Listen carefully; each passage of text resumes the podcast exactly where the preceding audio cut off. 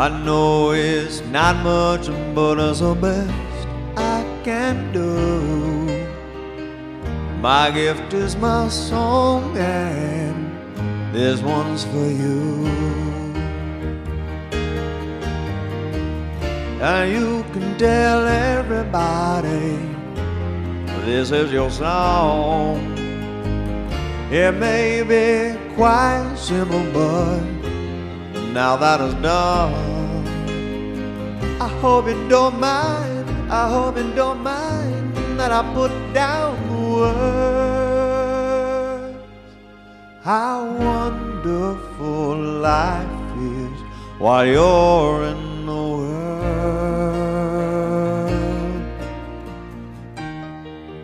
Oh, yeah.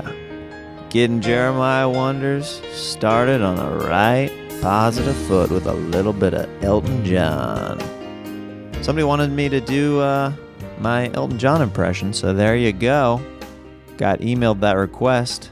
Told you guys to do that last week, and uh, that was uh, that was the first one I got was to do Elton John. So there you go, kicking off the episode, starting with some smooth Elton John to start the show man, I love me some Elton John. I, I debated between that and uh, Can You Feel the Love Tonight?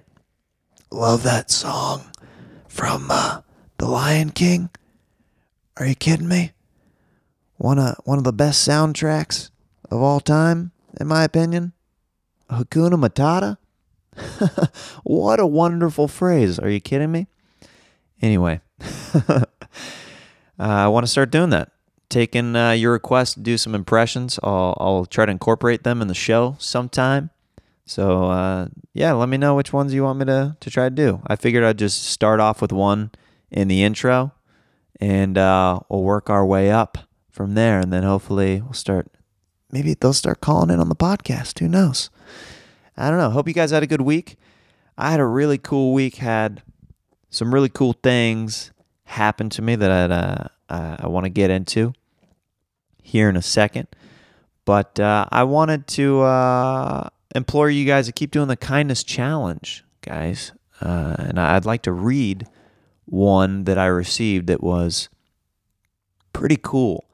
Really, really nice of this guy. Uh, and I don't know what he sounds like or what he looks like. So, what I'm going to start doing whenever I read emails from you guys is I'm going to use my imagination. I'm going to wonder what you might sound like. And uh, I'm just going to uh, to read the letter in a, in, in a different voice or a different character. So here we go. Dear Jeremiah, I always try and put out good energy into the world, like you said.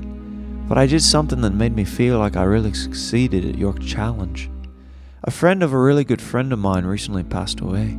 She had been sick for a long time, and one of her last wishes was to see the beach one last time. Unfortunately, she was too sick to make the three hour drive to the beach.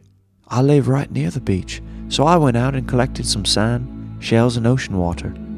I put my arts and craft skills to good use and made a little diorama of a beach. I overnighted it with a bottle of ocean water and a card to my friend. She gave it to her friend on Thursday, and she passed on that Saturday. I'm told that it put a smile on her face, and being able to do that for a stranger in her final days is something that I will value for the rest of my life. Aside from that, I've been loving the podcast. Todd Glass is one of my favorite comics, and his old Comedy Central half hour from the early 2000s inspired me as a kid to get on stage, so it was really cool to hear him talk about that in his personal life. Lastly, I would love to hear your Elton John impression. And I love the hardcore Pat and Jeremiah characters, so I'd be super psyched if the whole Kill Tony band became hardcore for an episode. Sincerely, Ben. P.S. I saw that dude that tried to fight you on mushrooms recently. He obviously is very successful and doing well in life. Thank you, Benjamin Creed, for uh, writing in that letter to Jeremiah Wonders. I really appreciate that, man. And uh, man, what a cool story that uh, I'm very happy that I was able to share with this audience. And uh, hey man, did that Elton John impression for you. so, hope you enjoyed it, my friend. Yes, I love hearing that kind of stuff. Uh, and I want to and I want to actually share with you somebody who did something really kind for me this week. Uh, that was pretty monumental to uh, to me and uh, really is going to affect you know the future of this podcast. So I want to share this really cool thing about this guy who hit me up uh, for you know uh, through uh, through Instagram for a possible sponsorship. Um, I announced on the podcast last week that at Bronx Born Pizza was one of the new sponsors for this show. And I said that I would give details on how this sponsor is helping out the show and what they're doing because it's something that's pretty unique. So I met with this guy named Thomas Schiffer uh, that we met up at. Um, he owns a couple different pizza places. We met up over at uh, Gray Block Pizza uh, a couple times, and basically we got to talking. And he uh, he likes what I'm doing, and basically is a, is a good dude who believes in me, believes in this podcast. And he asked me, Jeremiah, why aren't you doing video for this podcast? And I said, well, honestly, it, you know, it's a lot of extra work. Uh, it already takes me a long time to put the podcast out as it is. It's a like a, a very heavy editing process to uh, to get this thing out there. But outside of that, my laptop is too old. It's too slow. It can't handle video editing anymore. Like I, I've been a video editor for years, uh, but I, I just can't handle HD footage anymore. It's too slow. And he's like, huh. So you need a laptop, huh? He's like, well, well what else do you need? And um, I was like, well, you know, like uh, I, I, would need like lights and stuff as well, like uh, if I were to shoot this show properly. And so we got to talking, and uh, I'll try to to not make this story too long or anything, but uh, he's like, well, this is what I'm going to do. Um, you know, I, I don't want to uh, just give you money for uh, like a regular sponsorship. I, I want to do something more than that. And I want to help you out and I want to get you the stuff that you need to get you to a place where you can start doing video for this podcast. You're a physical comedian. You're very visual with your humor, especially with the voices and characters. Everybody wants to see that. They love to see the video of that for your podcast. So, Thomas Schiffer uh, from Bronx Born Pizza, he hooked it up, guys, like in a huge way. Uh, the reason why this podcast, like this episode that you're listening to, I literally edited this podcast you're listening to on the new laptop that he bought for me in the show. And he bought some other equipment for me that um, I'm hoping that within the next 30 days, uh, I can launch like video with the guest. I'm working on that, getting all the equipment together and, and learning how to use some of the, the new hardware and different equipment. Uh, but he just basically just did this huge act of kindness and it came out of nowhere and it was kind of reality shock. Like I, I thought at first, honestly, like I, I didn't know what his intentions were for me. Uh, and, and whenever we were meeting and everything and, it turns out he's just a very nice, gracious guy that uh, that you don't run into in Los Angeles very much. And and I was kind of looking at him like, kind of like, why are you doing this? You know, like like I had that look on my face. I'm sure, like like is this a scam? like what? Like am I in a hidden camera show? Whatever. Because he was offering to, you know, get me things that I've been needing for years to like update and and properly so I can get to a place where I can edit in a quicker amount of time and, and all that. And he said, you know what? I was an apprentice at, at uh, uh, this uh, pizza shop uh, uh, a while back whenever I was younger. Um, and uh, the guy saw that um, I had a talent for making pizza. And he took me under his wing. I was his apprentice. And he gave me a small sum of money. And he said, go open your own pizza shop but make sure you're not anywhere near me.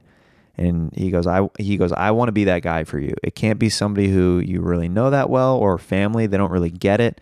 It's got to be somebody who just has your best interest that is basically wanting to help you out from that that's on the outside uh, to help you out. And uh, he's like, I, I want to be that guy. He's I think you're uh, you know, he said I think you're you're a great comedian and and uh, I think you deserve it. You work so hard, and it was just one of those things where it was, it's huge, guys. Like I, I you know, I I, I can't say uh, how shocked I am and, and how grateful I am uh, to get new equipment and uh, to be doing it for with something that I love to do. And I'm I can't wait until this show is on video and available on YouTube, and I'm I'll be working at that. And I just want to thank Thomas Schiffer from the bottom of my heart. And uh, I told my mom, I called my mom, and she was like crying because it, it, like whenever a stranger does something like that for you, like it, it's it's one of those moments where you're like, wow, there is still so much good in the world, and there's so much capability to do cool things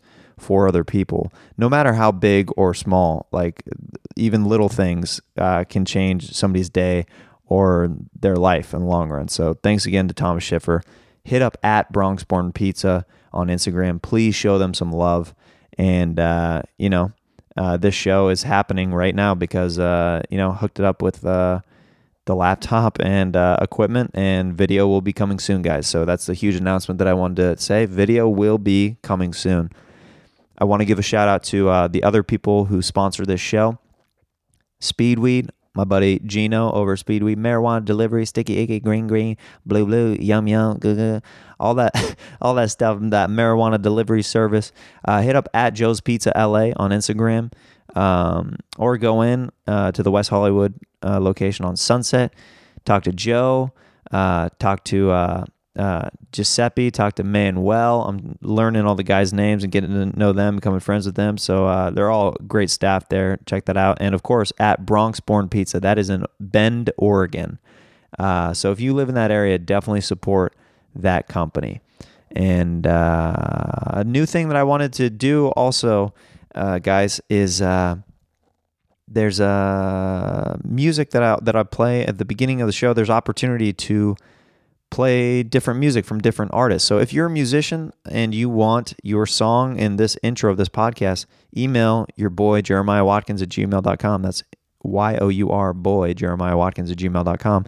And uh, just give me permission to use it in the email and attach it as an MP3, and I'll use it in upcoming episodes, guys. I want to start using your guys' stuff as well and make this uh, a fun collaborative podcast. What do you say? Huh? Can't wait. Uh, this intro is running long for sure, but I had to share that awesome story with you and that big announcement. Tait Fletcher, man, what a cool guy. Uh, different kind of a guest. He's not a comedian, he's a stuntman. And I know that you've seen him in a lot of TV or movies and you probably just don't know his name. But man, he is such a cool person and he did me such a huge solid we had a pretty huge setback uh, whenever we recorded the first episode. There was like a power surge at the comedy store where we originally recorded, we lost the entire episode and we had already sat down for like an hour and a half and, and recorded a great podcast. And I had to call him later in the day and be like, bro, got some bad news. And he couldn't have been nicer, couldn't have been cooler. We rescheduled it and he did another recording. So this is that one that you're hearing is actually the second episode. So uh, there's not a pizza party segment, and because uh, we literally got the pizza and ate it the day before and he ate all the cheese and sausage and didn't eat any of the bread. He knocked out like five slices of just just the cheese and sausage. Pretty impressive. Uh, I'll get to that in a second. I want to plug a couple dates real quick, guys.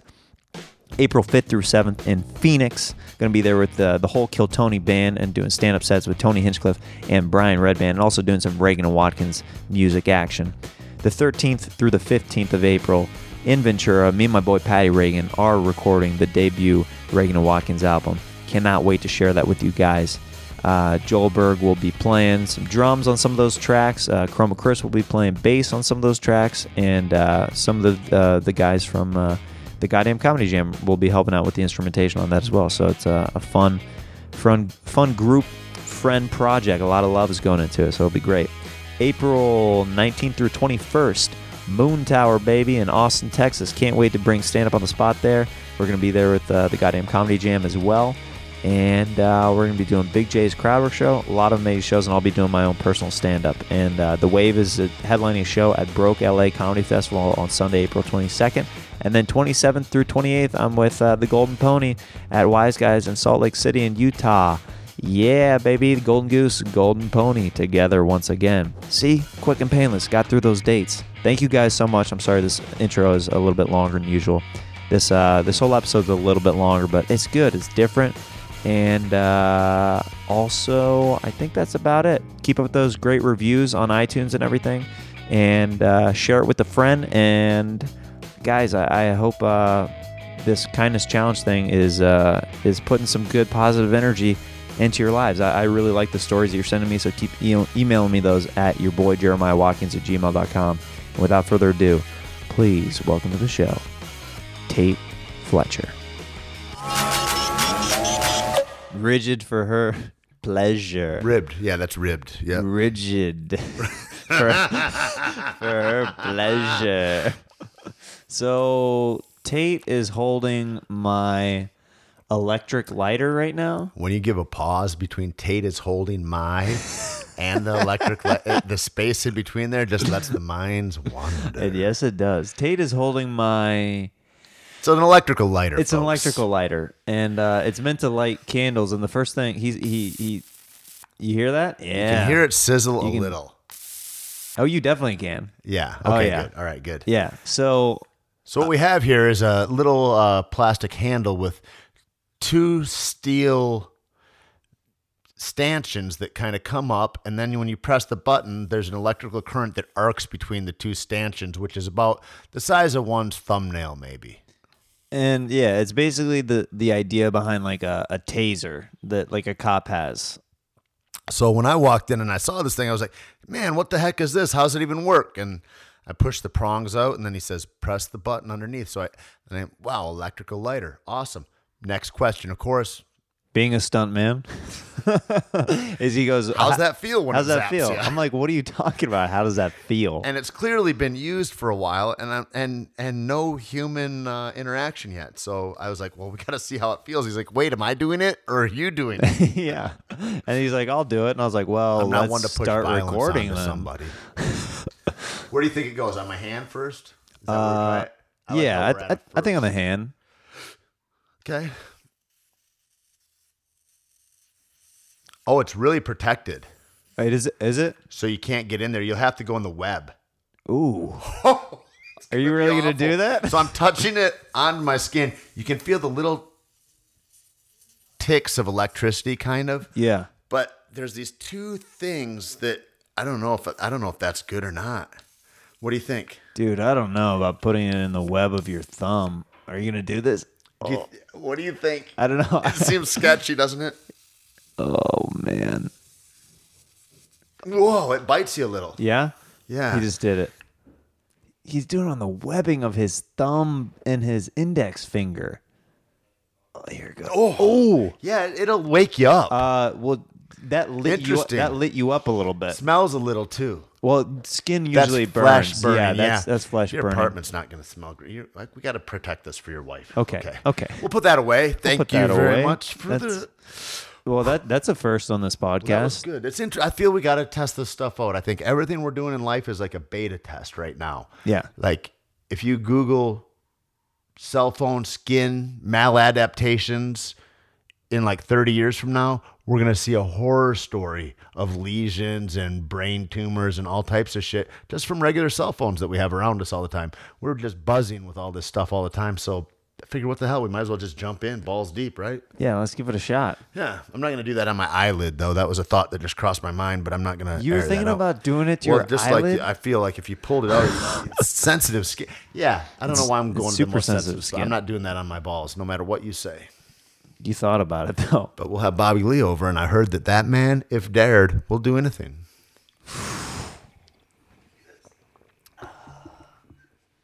Hey guys, Hey, oh, there it is. that's that good butter butter. You put a lot of butter in your uh, in your coffee, don't you? Oh, I will. I'll butter it up. I, I like to go goat, but I'll go with those sad, listless animals called cows too. I don't care. So you introduced me to your your coffee the other Yeah. day, caveman coffee. Yeah, caveman coffee. Did you keep the cup? I left did it there, didn't you? No, I, I kept it. Okay. Yeah, of course. Do you know how excited my wife was? How excited? She's a huge coffee drinker. She Really? loves it, and she tried it, and she's like, "This is amazing." Really? Yeah, she was super excited, and she. And I'll come by, show her how to do it anytime. Yeah. Whatever you want. I left the concentrate. We got a bottle of concentrate in the fridge right now that she can try. So you saw how I mixed it with like uh, sparkling water.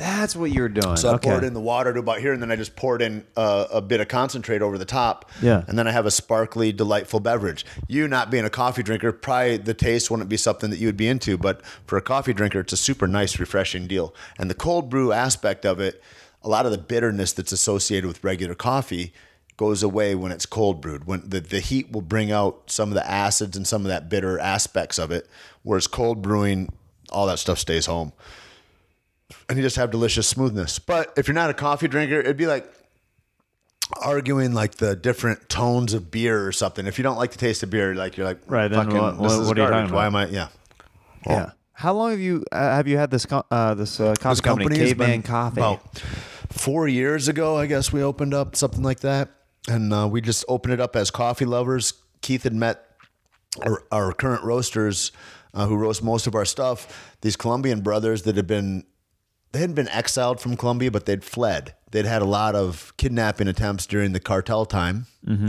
and uh, Pablo Escobar time, actually. And so they fled to Florida, and then they hooked up with their aunt, I believe it was, that was a flight attendant in Florida. She fell in love with some dude in Albuquerque, and then at like 12, 13 years old, they ended up in Albuquerque.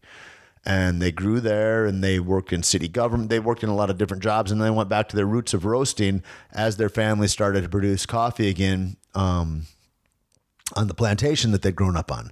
So all of our coffee started off uh, single estate, single origin uh, beans that were hand picked and cold washed, and just all the highest protocols that could come by to get the best coffee we could. And so then I don't know why we did it, but we just kind of had our foot in the water and we're like, fuck, let's do this. And I guess I'd had a, a, a sharing thing. Like on Twitter, I would share bags of coffee back and forth with Jody Mitic in Canada or my friend Kyle in Australia or dude in Ohio that I'd m- never met before. Just guys that I'd known. And I started talking about single origin coffee and the benefits therein. And then they started to, um, send me bags of their favorite. And so as we met like a these nice roasters, swap meet back and forth. uh, Exactly, man. virtual It's like, swap it's, meet. it's like it's like Oprah's book club, but for for coffee nerds. And so I kind of gotta taste this one. Yeah, it was Yeah. like that exactly. And so then uh, now, would you consider yourself? I was like, we got to put these up there. since you like know so much about coffee now, do you run into people who are like coffee snobs? Well, they're they're everywhere, right? I mean, you give anybody the opportunity to be a snob, and people feel disenfranchised. And so, if you were formerly feeling a little disenfranchised about your position in life, whatever that is, and then all of a sudden you're the guy behind the counter and you get to be a snob. I mean, people will be cunty with the little. You give somebody a name tag, motherfuckers get funny. Yeah. they just do. Yeah. you know. And and the, the bottom line is like, we just went to this national uh, natural foods expo called Expo West, and Expo West was rad, and it's all the like you get all the different buyers and all the different purveyors and anybody with a new like I mean there's 400 granola things or almonds or like whatever the new food is that Walmart, Kroger, all these guys are trying to pick up Whole Foods. There's all buyers from everywhere, from anywhere you can think of, and it's all different products. I mean, from coconut oil to uh, frosty pops, like like to smashed like it's all like smashed marshmallows and Rice Krispie treats. That was a great one. Smash Mallow, I think they were called. Anyway, there's all these different products, and so there's like maybe fifteen thousand vendors. Like there's everybody is there from Meyer soaps to uh, you know Bulletproof Coffee made an appearance there. They were super cunty, and everybody was mad at them instantly. But I, I would, I'm just glad that like anybody that's out there that's pushing that health kind of agenda is in the space, man. Like where wherever that is, it's like that's a good narrative for America to take on and go, I'd like to think about what I'm putting into myself so that I don't end up strung out on pharmaceuticals when I'm 90 years old or whatever the thing is. Yeah. Like, um, and so it's cool to be in that space. And that's one of the coolest things about having a coffee company to begin with. However, that brings me back full circle to name tags and being cunty. Motherfuckers, if you got if you if your job is security, you're a host. You're the smile that they see when they walk in the door and the smile that they see when they leave. And if somebody acts crazy in between, that's you. That's on you. But you're smiling. Most of the job is smiling. Don't lose that part of the job. You know, and, and this whole idea of like the other, of seeing people as the other. Like I worked security for a long fucking time. And as soon as when I had to quit security jobs, was when I started going, these people are shitbags. Because you see the general populace, a lot of shitbags in the world, Jeremiah. And and you really try to fight to have this positive outlook for people, but it doesn't it's we're not all on the same page. And uh and so when I started going, my biology is mutating for how I view people, I had to change occupations. Was and so then I became a full time professional fighter. I think we're getting a, a phone call in right now. Um, I think it's a. Uh, yeah, it looks like it's a, it's one of those coffee snobs that you don't like. Super duper. Um, hello? Hey, how are you? Hi, is this, uh, one of the owners of Caveman Coffee? Certainly is. Now, that does that name just doesn't go down quite smooth for me. Hmm. The name doesn't go down smooth for me. There's a lot of dick jokes that are right on the other side of my consciousness right now. Well, uh, if you are a barbaric man, which it sounds like you could be, then It's go true. ahead and make them. It is true. I would like to say this that is in this world of uh, barbarism, which is, I mean, we're fraught with it as humans, and I would say it's the it's the least tasteful for a for a civilized barista like yourself. I would think. Oh yes, uh, I work at uh, the Coffee Bean on Oh, Sunset and really? Crescent, so I really know my stuff. It's really stuff. interesting. That's good. That's good stuff right there. Now, That's do you does your company even have a Komodo dragon blend? we're not even in coffee bean, yeah, and tea leaf.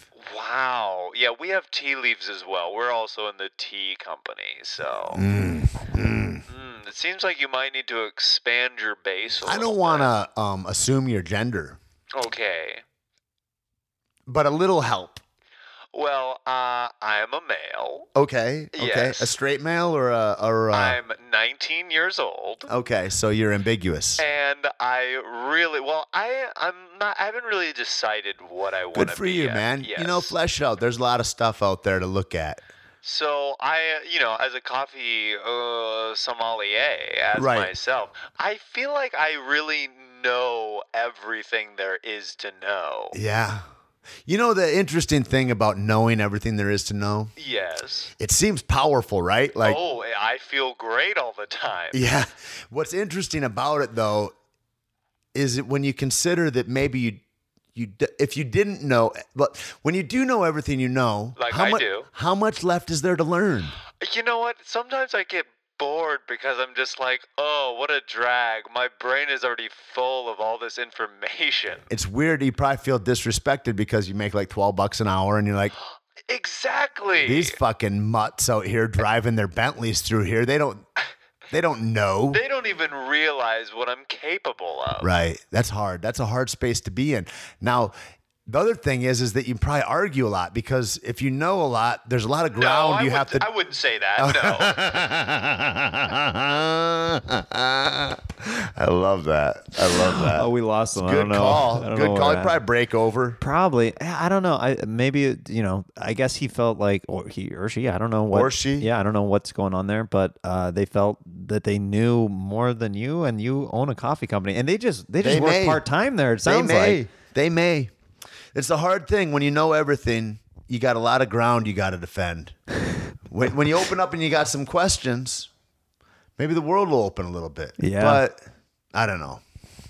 I don't know. This is a strange time to be alive because I think that it would be very difficult to be a dating person in this world right now. I was reading a girl's Instagram page earlier and uh, talking a lot about girl power, which I'm very into. I like that a lot, and and uh, I like. But I looked. Then I started reading about the arguments, and the arguments are like you know speaking up for myself when when whenever I can, and the the ethos of the movement, if you will, and. Yeah. Uh, It's a weird line right and now. And it's weird. It's weird that somebody, I didn't, I didn't know anybody in America needed to be told that it was okay to speak up for yourself.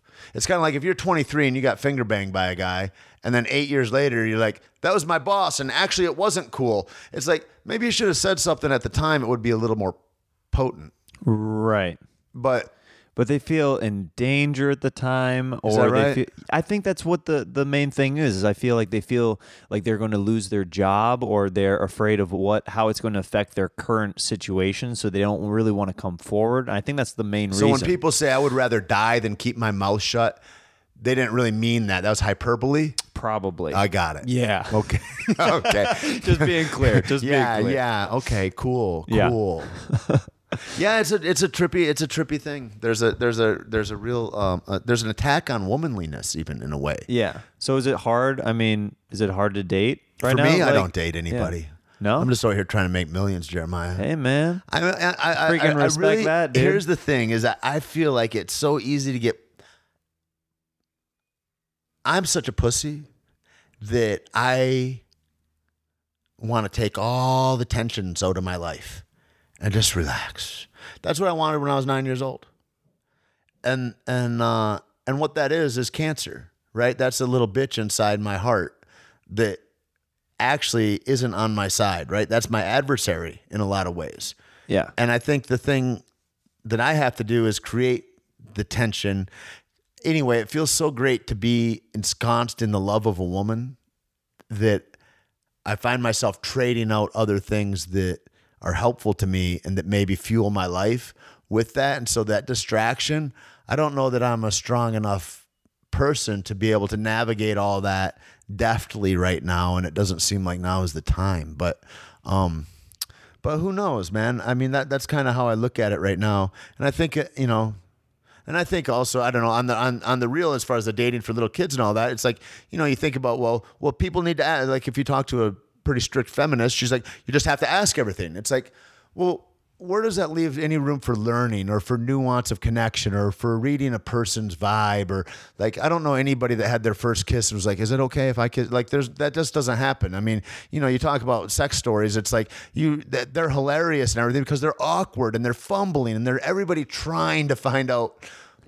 It's just like we're we're we're a mess and we want to make these rules for sociological standards that maybe it's just because it's too easy to get food now and everybody's retired and they don't have to do a whole lot. And so they're like let's find some other shit to just really bitch about about how inadequate other people are treating me. Yeah. instead of demanding your own treatment and rising to your own level. Have you ever dated somebody like that, like a feminist? no man. I, I just I, I have hard times with the conversations. I want to hear the conversation. I really do Well, like I want to have them on my podcast. I want to be in a position where it's like, well, let's really talk about that, like where the disenfranchised is, because it's different than black people. Like that's not the same. And I'm not going to say that there's not a misogynistic tone that happens over all the different overtures in society. Even in my coffee company, my, my one of my partners, there's me and Keith Jardine, and there's Lacey Mackey. Yeah. And Lacey's a motherfucker, man. She's a bad motherfucker in all the ways. Like like beautiful and uh,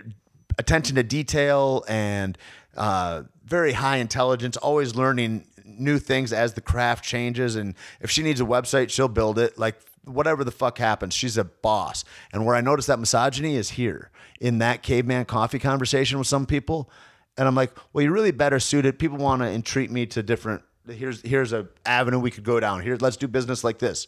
They want to talk to a dude and I feel that, and I'm like, I'm not as capable as Lacey is at this conversation. She's man. literally Like, more qualified that, that, that's to not, discuss this that's with not you. what's happening, man. Yeah. And so, like that exists everywhere. And and and Lacey didn't scream for that or fight for that, except in herself, she made created a standard, I think, and she's like.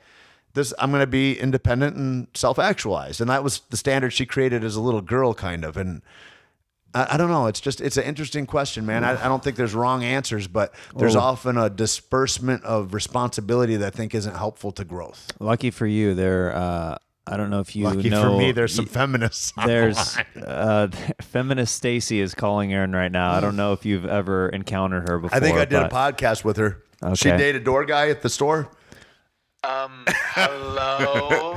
Stacy, is that you? yeah, it is feminist Stacy. Hi. Rad. Um, first question. Yeah, yeah. Yeah, why isn't it called Cave Woman Coffee? That is a great point. And you know what? It shows my privilege that I never even thought of that as a problem. Yeah, how come you could have put like you could have you could have you could have put maybe some nurturing breasts on your logo? Well, I think they tried that and then they made him take the breasts away. Uh, that was Starbucks, I think. Yeah, because it was an exposed breast and she wasn't a pregnant mother that was breastfeeding. So they were objectifying her in a bad limelight. Lime, a, a lime, a limelight, no less. Is it? Is it? Should men masturbate to the visage of women? if they are masturbating to their mental capabilities, then maybe, but bodily functions and physical uh, walks of the earth, no, absolutely not. That is objectifying to women. Huh. What about pornography?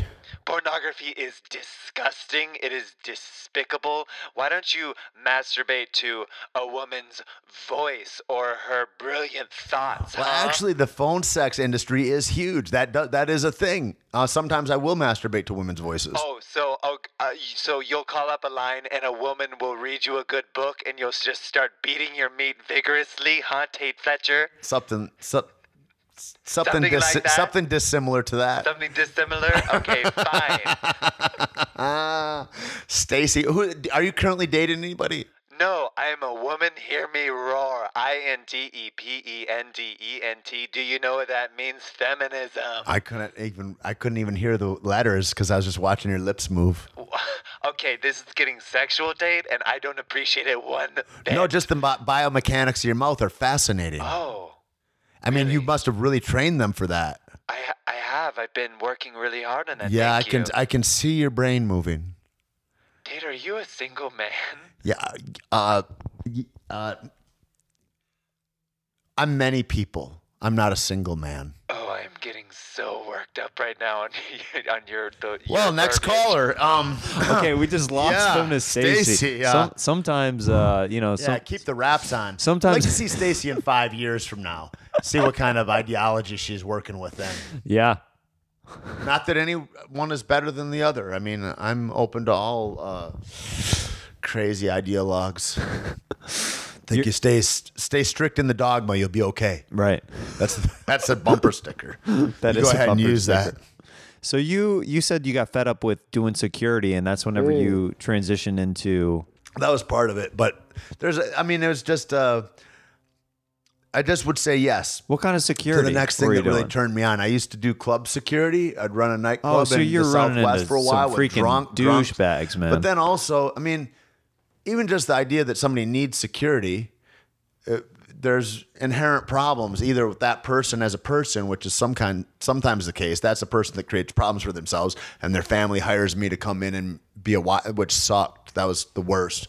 But even under the best circumstances, like I worked for Rogan for years, and um, and that was rad. It's like you're going around with your friends and all that, but you're not creating your own life, you know. And and uh, I guess what I I, I I I think about that. That's the thing that really kind of, you know, I run down to the ends of roads and I go, okay, how much more do you want? to You know, and and it, it all becomes a question of like, when do you want to stop growing?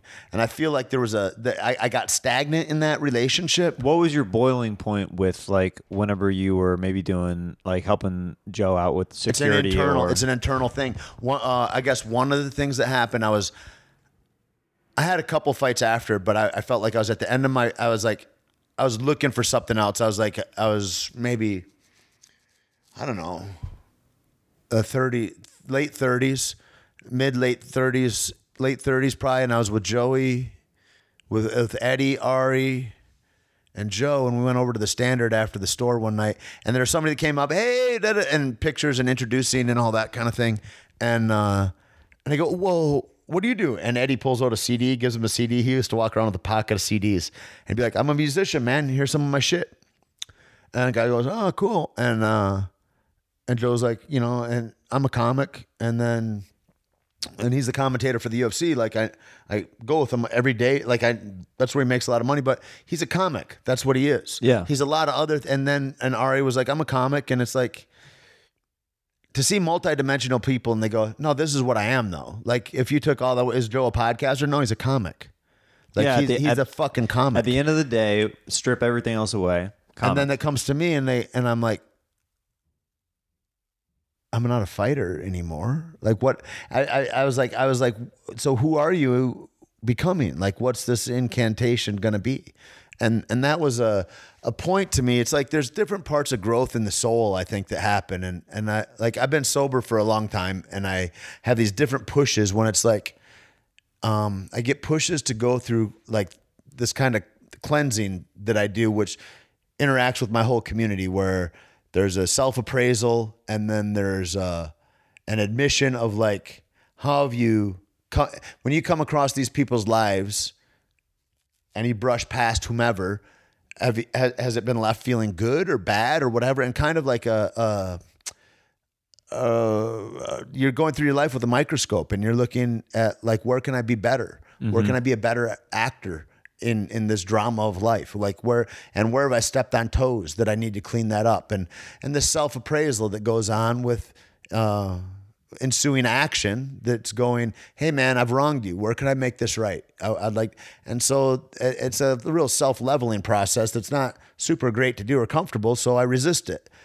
but then that in my chest, that tightness comes, and after a while, you're just like, I'm either gonna fucking drink or I'm gonna take care of this, and it and it becomes like that. And so, for me, I come from that kind of a background of alcoholism, and I go, I need to stay in a right frame of mind, otherwise, I end up in places that I don't want to go. And so, what does that look like? And that and that kind of became the same kind of thing, except for my life. And it was like, you know, my whole thing has been like that. Dif- different roads have come to an end, and it's like, so who are you now? And it's scary shit to ask somebody. It's it's it's really scary to to look into that, and that's why you see so many fighters. I think hang on, and they take fights way further than they should because who would I be without this? You see football players stay too long. You see a lot of people with these uh, jobs that are like, dude. You shouldn't be doing that job anymore, and they keep doing that job, and then then it ends up not so great. You know, Yeah. you get deleterious results.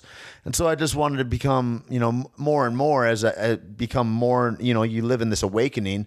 And as you, you know, we call it maturing or whatever, but there's these different awakenings, these uncoverings that happen in your own soul if you're diligent with yourself and you stick with the frustration of your spot instead of just spinning out whenever, whenever you're doubtful.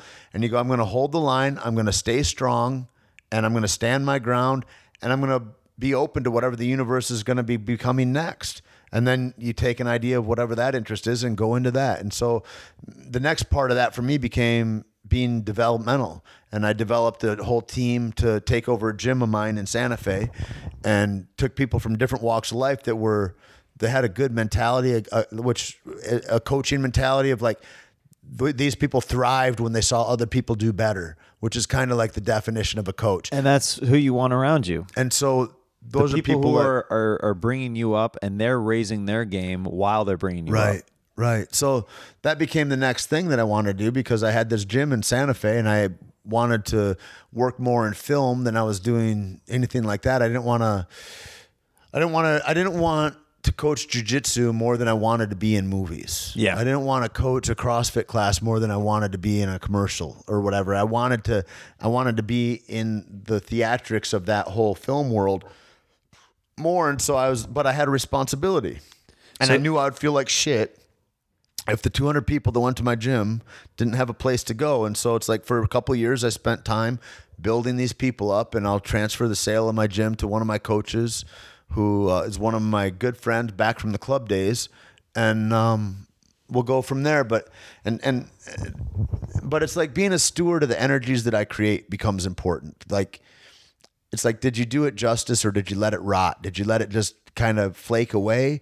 Or were you a steward of a thing and then you were able to keep it going even without you and and uh, and and be of service to all these people because I feel like it would have been a disservice to dump it and I wouldn't have liked to live with that. So things that I wouldn't have liked to live with, I don't act in those ways. I make other uh, adjustments so that I can be a person that I think is honorable, if that makes sense. So that that kind of dictated when I'm having that space of like, well, who are you now? It's like, well, you're the fucking curator of this movement and and and make this solvent so that it can go on without your help. Yeah, it can live on, and then you can impact other people's lives by not just letting it go. You could have easily just sold All that to it. somebody else. All of it. You know what I mean? That sold it's that all gym. there. It's all just choices. Whenever I started being able to confidently tell people whenever they asked me, "What do you do?" and I was able to confidently start telling them, "I'm a I'm a stand-up How many times were you on stage before you could say that and didn't feel like a fake ass bitch? I had to a lot of times. I had to because so the main question I got that that specific question was whenever I was working at Starbucks. Huh. So people would be like, "So what are you what are you what are you what are you doing out here? You're not in. Hollywood to work at this Starbucks. Yeah, you didn't. What's you up? didn't move from Kansas, Right. to work at this Beverly Hills Starbucks. Yep. and it took like uh, you know uh, the, for the probably at least the first year or two that I was doing stand up out here, I was like, you know, I'm I'm, I'm doing stand up like like whatever, and I I wouldn't like be super comfortable saying like just flat out like I'm a stand up comedian because like you said, you feel fake because you're like I haven't uh like I want to be doing this, but I'm not fully in yet. So whenever I got to the point where I was like I'm a stand up comedian and you should come to my show because you will have a good time. That's Dude, a that's great next feeling. level. That's, a great feeling. It's also brave as fuck. Yeah. Because what if you're not great that night, and then you've told all that you've promised a great, sh- like, and it's the people who will come back, they see you every day. yeah, dude. Which luckily I, I would invite people to those shows and I would bring my A game whenever Starbucks customers would come out. I'm like, I have one shot on the like That's if I mess this up, then I I they will never come to a show again. So I'm like, I gotta it's gotta be lights out amazing. That's so cool, man. I mean, and do you think that by creating the consequence of that, I mean, because that's the thing, right? I feel like where you do better in life is if you live a life that's consequential. And Yeah. so, and so if you create more risk for yourself, you're getting a better result out of yourself. I I I mean I'm always uh, my ideology and wh- wh- where I'm with comedy. It's big risk, big reward. Fucking Always. huge, man. That's so Always. cool. It's so Because- cool to bite that off. Yeah, I'm well Because it's easy to say, how many guys have you heard to be like, well, I do comedy sometimes, or, or, you know, and then you're like, you're, you're not about it at all. No, you. The more you talk to them, you you start seeing holes in their stories, or like, I, I can tell. I ask guys, I go, so how many times you go up? Well, I haven't been up. In, I'm like, you ain't a comic, and they're like, well, you're not. e-" I go, I know I'm not, but I know uh, what it takes. I know what it takes to be an athlete, and that's what a comic is. Yeah. a comic is an athlete, and if they're not training every, this dude told me one time, he goes, you know, all these motherfuckers out here saying they're fighters, Tait. I go, yeah, and he goes, he goes, "A- and this is like transitioning. He goes, because I'm in transition too, folks. He goes, uh, he goes a lot of people say they're actors too. It's the same thing. But like, what are you doing that's actory today? Yeah. What are you doing that? Are, did you train today? Are, are you a fighter? Like, like, did you did you go and work on a script? Are you auditioning? What are you doing actively every day? Because the thing that you are is what you're doing. It's not what you're thinking about doing. It's not what you did yesterday. It's not what you would like to do someday. It's the thing you're involved in. Are you balls deep in it? Because if you're not, how do you really expect success? You might get it, but you can't really expect it because you haven't earned it. You want to mm-hmm. earn it, and it's like I know what earning it looks like, and that's why when when comics that are like, huh, I'm like, I can find out in two to three questions how serious and and how like often they do it because the what are your questions? A, they'll, they'll be like, I perform at the comedy store. Okay. That's you, what they'll say every once in a while. I go, oh, really? What show was it and who ran it? And then they'll tell me, and I go, okay. And I'll know exactly. right. I'll know exactly how long they've been doing it, or if they're just bringing friends to a show and Right. they're getting put up on stage. Because I'm like, you know, and this was even before I was a paid regular at the comedy store. I would, you know, it's a sense of pride. It's like somebody, course, it's, man. It's, it's, it's like somebody being like, "Oh yeah, you know, uh, you know, I, uh, you know, I, I fought in the UFC before," Dude, the and then you're time like, dude- "What? What are you when- talking when, about?" When when Mask, who was one of the owners, he's the reason Tap Out was really him and Scrape, and there's, I mean, there's a group of them. But like when he threw me my first T-shirt and was like, "Hey, dude, uh, you want to represent Tap Out today at the Grappler's Quest?" I was like, so stoked. Of course. because it's like being a paid regular. It's like it's a T-shirt, man. But it's like, man, this is a dude that believes in me that has a real company, and it's like you fucking walk a little bit taller, man. Yeah. It feels You're good. literally, yeah, you're wearing this uh this accomplishment, Yeah. on, on, your shoulders. You're like, man, this is what I've been working towards. cool. It's so cool. That's the dopest. I remember what it was like when the first time I was signed up for a tournament and they had tournament T-shirts and it has a competidor on the back, and I was like, "Fucking right, man!" Like, Mm-hmm. Yeah. I mean, it's just I couldn't have been more proud. I mean the like every uh, Christmas they would give uh, at the at the comedy store they give the employees like gifts there, and that's such like a cool like what kind of gifts? like one year they gave these mugs, uh, which I have on my uh, desk over there. It has the comedy stores uh, logo engraved on the front, and then they had a professional uh, glass uh, Like an carver, etcher? like an etcher, etch your names just like in the Super, walls dude, outside. man. Like so, he Super. in cursive wrote Jeremiah Watkins on the mug. cool. And it's just stuff like that. You're like, man, this is like it's just like little reminders. You got to give yourself little victories. Like you're like, this is so cool. Like like all the work and the time, like these Right. little things Yep. mean so much Yep. more than they probably should. But it, it's it helps you mentally. Dude, it's a beautiful mental thing, and it's a distinction. It's a class, a class distinction. It's a caste system. Mm-hmm. It's like to be a paid regular, you're not getting rich, but you're that. You know, it's like it's like you're that thing. You're fucking. You, you know, uh, not everybody can say that. You know, that's a limited group of folks. Like, Yeah. I don't know how many there are there, but there's not. It's not into the thousands. I don't think. It's you know, ju- it's just over. Yeah, I think it's and that's that, those are people that are dead and everything. When I say over the thousands, like don't get it twisted if you don't know the comedy store scene. Like I, I mean, like there's 50 that are active or something. Or the 100. comedy store's been open for 45 years, I believe, somewhere around there, and there's around a thousand paid regulars. Yeah, Like, and and that's in 45 years. fucking gorgeous. It's crazy. That's beautiful. yeah. It really, really is. What do you think of guys that are comics like like Josh Gad or something? That's like a he's a like a He's a comedic TV actor. a TV, yeah. TV comic, right? But Yeah. calls himself a comedian. No, I always yeah. I think that's not a comedian. I, always think it's a different them- thing. Right? I always call them comedic actors. That's what I comedic call them. actors. Okay. That just because I feel like comedian, you have to be like on stages. But Josh Gad is a special thing because he did Broadway Book of Mormon and stuff. So it's like a weird. That's a that's an interesting one. But for the most part, I was just like, oh yeah, that dude's a funny like Jonah Hill or somebody like that comedic actor. comedic actor uh, Seinfeld comedian, 100. percent all over. Oh yeah, that I just there's happened to go nothing more. Like, it'd be like more comedian Yeah, he also had TV shows, but he's a fucking comic. Oh yeah, hundred percent. Is he gonna come back? What's happening? Two or three years, I think. You think it'll be that long?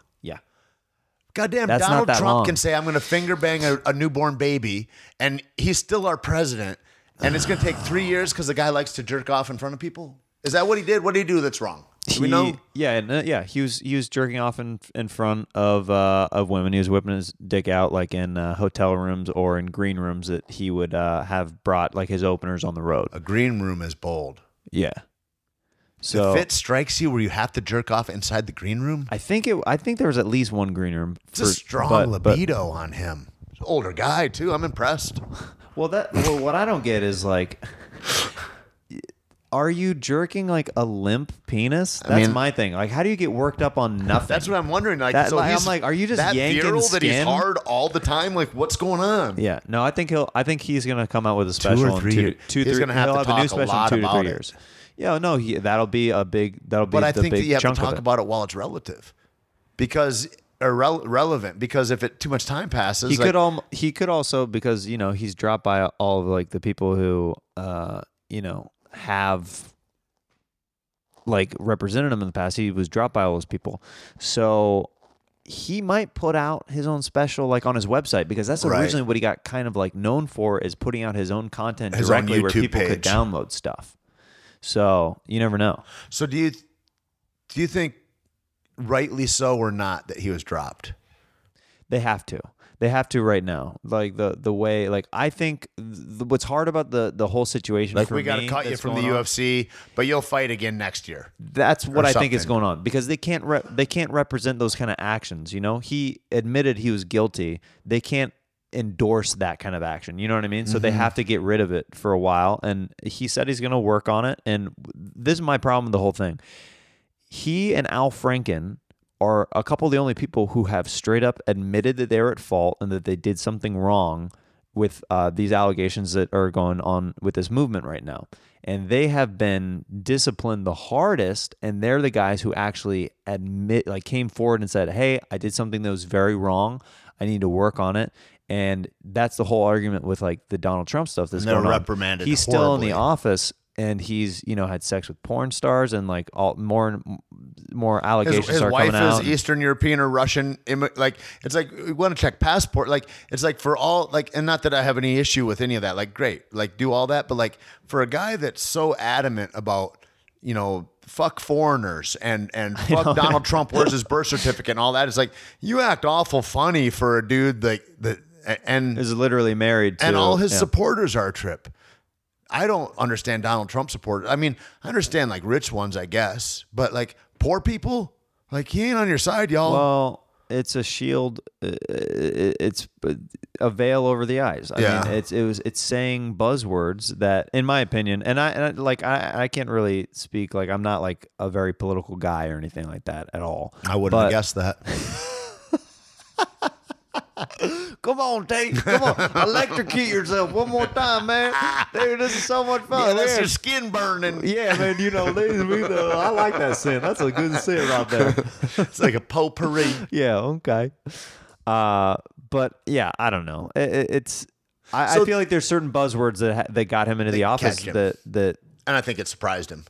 Uh, I th- def dude yeah I think He- he was- didn't I- expect that. I think he was doing it as a publicity stunt and Nobody then he's expected like, it. And then he's "Oh." like, oh, thanks, Russia. But then all the all the people who are, are supporting him and are on his team are like, now let's do something. Well, now I think the real problem with that, like the whole Russia thing, is like he's just defending, like, no, I really did win. It's kind of like that's what it sounds like all the time. It's like, are you not, as the leader of the fucking free world, the least bit interested in how we were infiltrated in that way? That Yeah. our whole that our whole dominion of democracy has been kind of overthrown and and you're not interested in like even if if I'm the president and I'm like oh shit it looks like I got in because Russia fucked up a lot of the they, there was a big disruption even if that's not the whole reason I'm like let's look into that and let's tighten up our shit Yeah. so that this doesn't occur anymore as opposed to being like no that's not real it's like that's not that's anyway I'm interested in Al Franken when you say he admitted it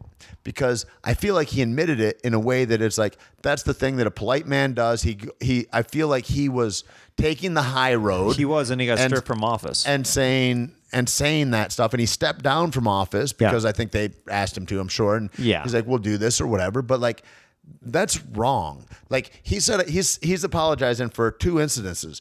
One is is that Leeann Tweeden? Is that the woman that he was on Saturday Night Live with? At any rate, there's a woman who was an old like Skinamax star, I think, basically that was on SNL. Maybe I don't know. Maybe maybe maybe that's not right. But she was she was a she was a star of the she was back in SNL. She was on SNL at some time. She had a leather bodice or some kind of garment on over her breasts, and they take a comical picture of him behind her. I think with his hands as if they're grabbing the breast, but they're not. And there's a bunch of twenty somethings goofing around on SNL or something. It's like Well, it was, That was- on an well th- that I think uh, it was on an army base. He was doing shows, and it was a Mm. soldier that was wearing a bulletproof vest, and so he was touching the bulletproof vest like while she was asleep as a gag. Me and oh, the I joke hadn't heard this one. Well, th- th- I think that's that's the one I'm familiar with. Okay. And basically, he's touching the bulletproof vest where her boobs are. The joke is it, he's not actually touching her boobs because she has protection Right. but it's uh, It's the technically intonation. It's the intonation, and is like he's technically putting his hands on her chest. So it's like you can't. And she's sleeping, so it's like a creepy, weird thing. So And isn't he the one too that a fan says, "Can I take a picture with you?" And he says, "Sure." And, and he puts his arm around her. They take a picture, and he goes, "Thanks." And he he gives her a couple of squeezes on the ribs or something, and she's like, "Yeah." And he squeezed me twice, and that was another tip. Uh, it's like Oh, I don't It's know. like equating these types of actions where we have to disseminate it that much with an actual rape, like a Harvey, is fucking lunacy, man. And if you conflate all of those, what you lose is you lose any justice for rape because now all the guys that are kind of middle of the road already, it's hard enough to fucking. I mean, we got a white kid that rapes on film, on, on camera, and he does six months and he gets out. Mm-hmm. And just the whisper that a black guy might have raped a white girl. Even if she recants later, dudes lose their lives. Yeah, it's- like it's, it's fucking completely lunacy messed up. what's happening, Yeah. and and and that will push more people into going. Is it really? Ra-? And that's a horrible question. Nobody should have to utter. Was it really rape? no, that's a, so But yeah. that's what's happening right now. Where you're changing the way language works, because people like to complain a lot, and so even stuff that are non-complaints that should be laughed out of countenance, they're given a voice, and I don't know that that's the best way. It feels like a sadness a little bit. It feels like a loss. We're well, yeah. Oh, for sure. The the fact that like you you're saying that anybody has to utter that sentence at all. Right. Well, was it real? Right, It's like what are you talking Right. about? Well, where what are we living in right now where that's going on? I listened to Kirk Fox the other day a little bit, and he's talking about like rape apologists. They're calling me. He's like, who would ever who's who's trying to apologize for no, nobody's that doesn't exist. That's not a thing that's happening. It's insane. Anyways, So to get on a little bit lighter note, it's, Yeah. it's funny. That's probably like the the the the darkest I've ever gotten on this podcast talking about this. I stuff, go but- dark, Jeremiah. But That's it's what I good though. I go dark. I, I, I mirror my guests. So wherever you want to go, I'll I'll go deep. go, dude. I'll freaking go there, dude. I like your your enthusiasm. Yeah, man. So, what was your first break like after you had been fighting? Like, I guess as far as like a film role that you were like pumped about, you're like, I'm gonna be freaking. the first thing that I really got excited about was a, a commercial, and it was while I was fighting, and I got to be in this commercial that was a, Toy- a Toyota commercial, and they said, "Hey, you want to go make three hundred twenty nine dollars today, or whatever weird price SAG was paying for a day on a commercial at that time?" I said, "Sure," and so I drove up to this. Uh, it's not a med spa, but it's like a spa spa. Okay, So you go in and there's like not like the Korean spa. no, no, Bobby no. Lee It's was? like o- outside. It's like so we're up in New Mexico, and it's uh the name of the place will come to me, but they have like mud baths and they have iron and and they have all sorts of different natural steam kind of tubs that are there. Okay. And so there's all these different minerals and elements that are there that this has these healing qualities this has so we're all in a mud tub and i come up out anyway that was my thing and, and i just went for the day i'm playing around in this mud hot tub with a couple people and and it's like i come out of the mud and i'm like hey you're from my building in New York or something. And it's like this how small the world is. And these guys are touring all through America and they keep running into people they know in their Toyota. And, uh, but then over the course, it was right when I moved to LA. And uh, then over the course of the next couple years, they maybe gave me twenty five or thirty thousand dollars, and I was like, "This is fucking amazing! Oh, like, how do you keep this party going?" And years later, it was years after I was done fighting, and then the the first uh, when I was in Red Dawn, I thought I thought, man, maybe this is something that this is the next thing that I start to do, and that's what I really got interested in. And it turned me on in the way that when they say action, it's kind of like when when they say, "Are you ready? Are you ready? Fight!" And it was like it's like it's yours to lose, and here's this energy that's up, and it's on you now. And like it's like you're saying, living with consequence. It's like th- there's tens of thousands of dollars at stake with every shot that you're doing here. you don't want to waste people's time or their talent or their energy around you. it. So you're like, let's go. all of it, all of it. And so that you know, yeah. And if somebody else fucks up, cool. Like I, Yeah, I, I'm just here all to do the reps as long as it's not me. As long as it's not me. Yeah. And so That's kind of having that's something kind of cool that you have that that adrenaline rush whenever you hear action. Yeah. That's kind of cool. There's two. It's like a it- you can get into a flow state with that kind of a thing. And the real thing that I, I loved about it is that it was similar to fighting and that like I wanted to the guys that had helped me, man. That's always been my thing in life. The guys that had helped me, I wanted to show them that it wasn't for nothing. And so like in fighting, I like uh, maybe too much, but I put a lot of weight onto making somebody else proud or like like doing doing honor to the flag I was wearing kind of thing. Yeah. And the same thing like the guys that hire me, man, I want them to think they've got the best guy for the job. I want to really show them that this this was the right thing. I I take a lot of pride in that. And that that that became like I was like this is just like that and maybe this you know as your body you're not going to continue to be a, a fighter at any kind of high level and then at, even at mid levels and then at low you're just gonna I mean eventually you're gonna get old wither and die so on that road, how can you mimic this kind of feeling where you're turned on about life to that degree? And like I really found that in performance. That's awesome. And a lot of my stuff is super physical that I do. I mean, I come in through acting through the stunt world, and so it's like I mean, it's a it's super gratifying. Yeah. Yeah. I mean, whenever I hear my name called, whether it's a host or another comic bringing me up, it's that same jolt even that imagine. you get where it's that fight or flight and it it's it's fight time whenever you go to the stage. And I dude, I've been I recently did a show with Tony where uh, we went to Red Lobster and I got sick and I literally was throwing up right before I went on stage. And he's looking at me before I go on, and I'm, and I'm supposed to do like close to half an hour before him. And he goes, "Dude, are you okay? What's going on?" I'm like, "I'm sick. I'm I'm good though." He he goes, "Uh, "Like you're you don't look good." I'm like I'm like as soon as I hit the stage, I'll be fine.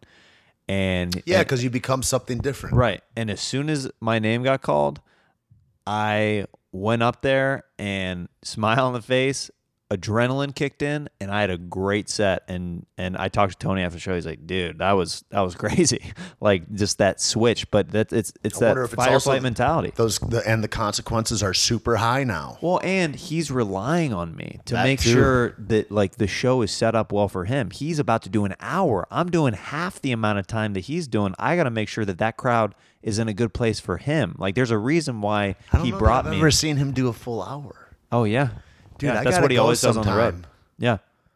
Like when you guys go down south to San Diego or something like that again, like, like or something, I've got to see that because like to see guys, Oh, it's so different than the 15. Yeah, it's you know, so I see different than as 15. openers or I see him in 15 minute sections at the OR, and then because for me, I look at it, you you know, as guys build that, you build to an like or whatever, and so it's like. Uh, Right now, I'm sitting here impressed. I'm like, you got a solid half hour, like a good, confident half. That's fucking enormous. Yeah. I mean, that's so cool. Yeah, it's just reps over and over, just like doing shows at the comedy store No, and around no. town and Now, do you everything like Do you always only do them? Do you go, okay, this is my half hour I'm, I'm working right now, and it's always in this order? Or do you have an optimal place that you want to get to with it? Or are there jokes or bits that you can you can put in and out of different places or what? My favorite thing to do for me personally, and everybody's super different with their approach. My favorite thing to do is having a very loose plan and feeding off the audience and it's like a choose your own adventure. Like if they're really mm-hmm. digging this joke how about we go over here? Or if somebody s- says something or, or there's some kind of energy that's different in the crowd i'm going to go into this bit over here.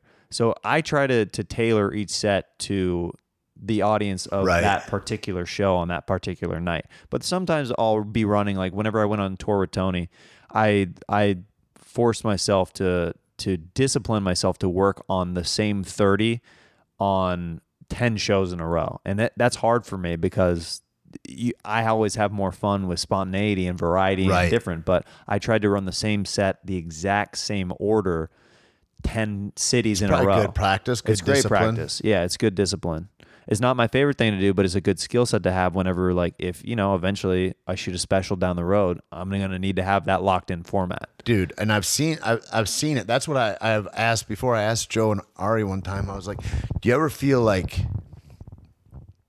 you know like it's contrived? Or because the nature of it is it's like an act that every utterance like and I, i'm because i watch so much and i go when he's at his eight o'clock show and his 10 o'clock show where he's like that sigh is in the same place at the same time you know regard like it's Oh. it's all these utterances every utterance every breath literally is set up with joe yeah like and And everybody's different. at that time i'd see that and i was like holy fuck but then i'd see him if a crowd was drunk or he starts to lose a crowd and then he's got jokes that he goes into and he'll tell the whole crowd he goes yeah that's a cucumber up the ass arnold schwarzenegger imitation joke and everybody thinks that stuff up your ass is funny so you guys were getting a little screwy brought you back in good glad to have you and then he'd go back into another but the corralling that happens is fascinating It's a lot to of me. corralling. Yeah, It's- the the the keeping the attention and and making sure you're not losing people because it's so easy to do.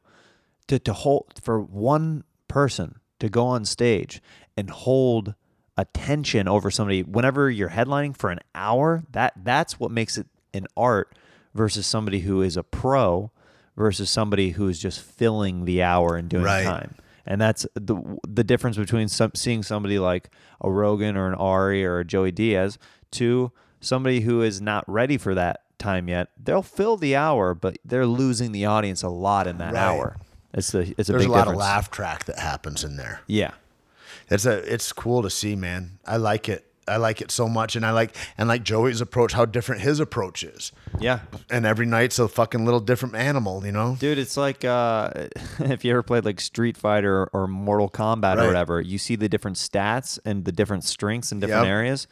You look at the lineups at the comedy store and you're like, oh, this guy has like the agility, but this guy has like the punch. He's Right. got like the stronger. It's, Right. Yeah, it's that same thing. And are you are you want like what like you get to ch- it's cool because you get to choose what you want to hear.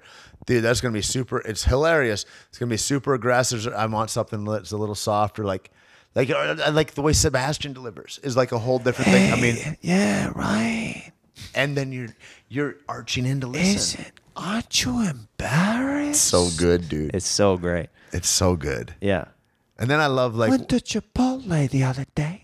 Iliza Shlesinger and how She's machine gun. dude, and she and her characterizations like she's like a female Rogan I think in the way that she fucking moves and she's fucking like she's very physical and Yeah. and uh she's She's definitely, like, whole alpha different female, thing you yeah know? yeah yeah yeah it's Yeah. a whole different deal Yeah. yeah it's a trip anyways I love it I'm fascinated Uh, let's get to some did of you these. know when uh, you were in Kansas that you wanted to be in uh in the, is that is that your purpose when you came out to get your Starbucks job Oh yeah. so yeah. how many big- times had you gone up in Kansas before you got here So I was doing improv back in Kansas City, uh like in high school and college, just like taking classes. Uh-huh. Right. Um, but there wasn't many places where you could perform uh, if you were under 21. Like Right. stand up in Kansas City, you had to be 21 to even get into the club.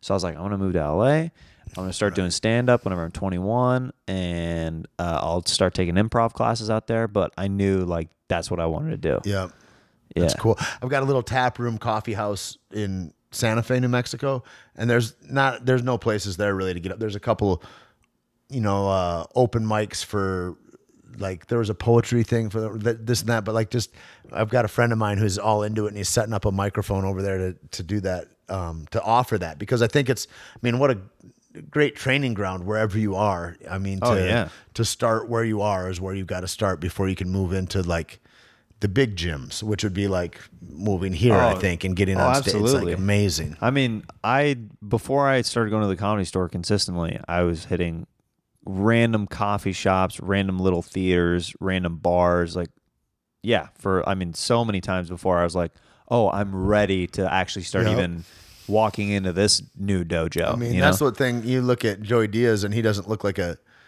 a driven character so much. And I never met a guy more disciplined in like back in the day. And he'd be like, "Yeah, I'm going to ha-has, and then I'm going to go over here, and then I got a spot down in the South Bay, and then like he would spend." Sixty dollars in gas driving around to four different venues to go up for five minutes a piece at these different places, man. It's like that's what comedy is, you know, in, in a lot of ways. Like, and that's where you get, I think, all those lifelong friendships. Probably, I mean, Yeah. that's why the, the, there's like different, um, you know, classes, right? There's Yeah, the, well, I mean, the you- you class know. of '82 and the class of the early 2000s. the people who you the- train with and everything. I mean, you It's know those people so well, like who've been you've been on teams with and everything. Yeah. It's like those are lifelong friends that like only you guys have that connection. Yeah. and it's the exact same thing. How did the roast, roast battle, uh, the the row come up? oh, how the wave? Yeah, the wave. It was like an organic thing, man. Originally, it was uh, it was like it was literally like eight black guys in the corner that would it was like a Def Jam parody. Whenever a joke would hit, they would be like, "Oh," and then eventually they would go up on stage and and be like, "Oh, like this is crazy," like doing the robot and Right. dancing. And uh, eventually, they were a guy down one night, and Jamar and a couple other guys asked me to fill in. It just clicked instantly, and we started. The longer we started doing it, like we're like, we get, we need to like, this is su- super one dimensional right now, and that's whenever we start bringing in props and different stuff, and like, let's get like, let's get crazy with these act outs. It's crazy stuff. how good you guys are. All like really thoughtful act outs though that come up in a goddamn. uh, To even say seconds isn't right. It's like in milliseconds, and you guys are all kind of acting in unison as if it's a trained thing. And that's the crazy thing about working out with the same people. Well you start knowing their moves and stuff like that. And and and and, and you start kind of developing a unique language. Like i have a unique language with jamar and willie. Like whenever we're like in it and we're 100% connected to the jokes and stuff we're getting things ready but it's like uh, like literally like almost like caveman like characters where we're tapping on stuff and quickly saying words to get stuff ready uh, because there's no up. time. There's no time it's so it's such a I was quick wondering what thing. the interaction beforehand is. That's a Yeah. f- I mean, It's I'd love to have just a camera on you guys to show like all the intricacies of those setups as that you go in and blast. It's all eye contact, and it's also the a rule that we have. It has to be unanimous. We have to all think it's funny.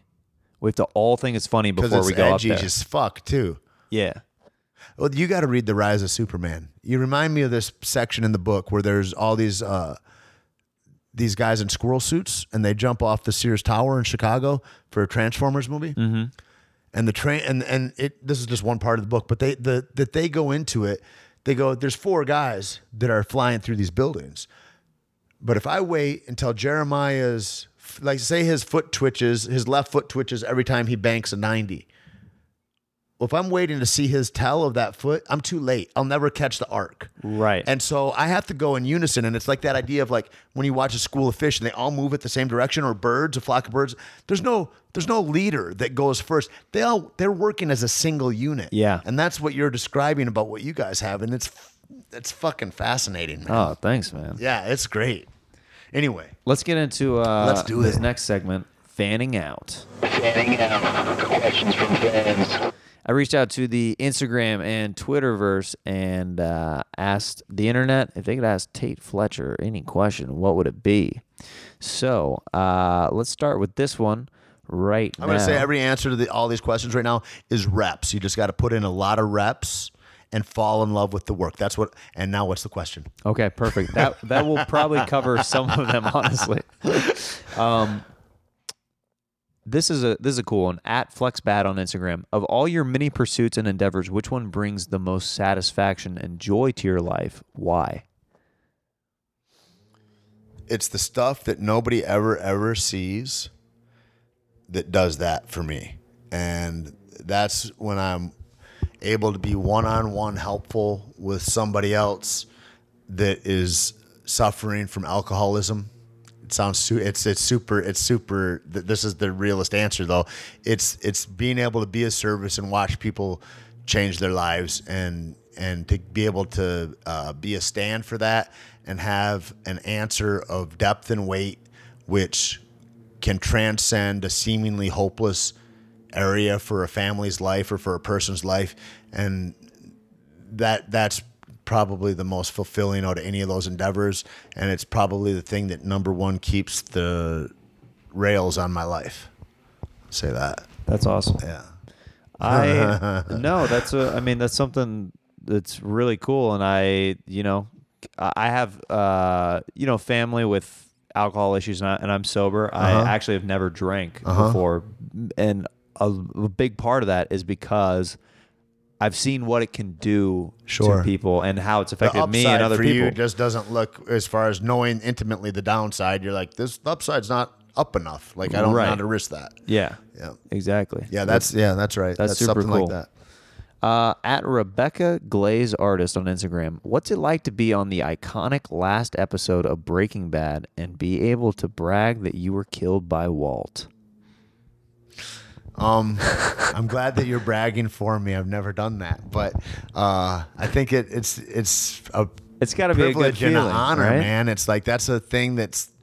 I mean, you talk about a thousand names being on the on the comedy store wall, you know, or or of of that ilk, right? That that are of that measure, and um, it's the same number about probably I don't know how many SAG awards are out there, but I was able to go to the SAG awards, which is like I didn't deserve in any kind of like whatever. I was just a dude that was around some awesome people, is what it was. Um, and I I was on a I was getting towed in with the rest of them because I'm in the last five episodes of that, and then they all got SAG awards, and I got to be on stage with Bryan Cranston and all them, and and receive that, and it was a I mean, you know.